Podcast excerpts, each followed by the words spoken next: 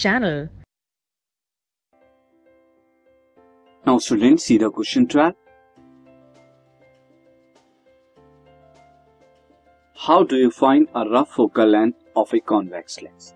एक convex lens की rough focal length किस तरह से आप फाइंड आउट कर सकते हैं is a same method applicable to concave lens क्या सेम मेथड कॉन्केव लेंस के लिए एप्लीकेबल है तो answer is the rough focal length of the convex lens is obtain by forming a sharp image of very distance object on screen अगर आप किसी में object को कॉन्वेक्स लेंस के बहुत बहुत दूर आप उसके रख दें, यानी वेरी डिस्टेंस रख दें, और फिर उसकी शार्प इमेज आप क्या बनाएँ? एक स्क्रीन पर आप उसे ऑप्टेन करें शार्प इमेज को। स्क्रीन लें स्क्रीन को मूव करें कॉन्वेक्स लेंस के आगे पीछे।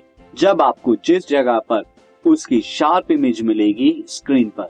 वो डिस्टेंस जो होगा लेंस से और स्क्रीन का जो डिस्टेंस होगा वो रफ फोकल लेंथ आपको बताएगा lens so. The distance and of lens and screen gives the focal length of convex length focal length of length now अब क्वेश्चन आता है कि is the same method applicable for concave lens क्या concave lens के लिए भी same method apply किया जा सकता है? तो नो नहीं किया जा सकता।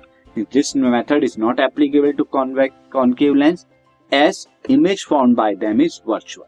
क्योंकि कॉन्केव लेंस जो है वर्चुअल इमेज बनाता है वर्चुअल इमेज को डिफ़िकल्ट होगा आपको स्क्रीन पर लेना तो ये मेथड आप नहीं ले सकते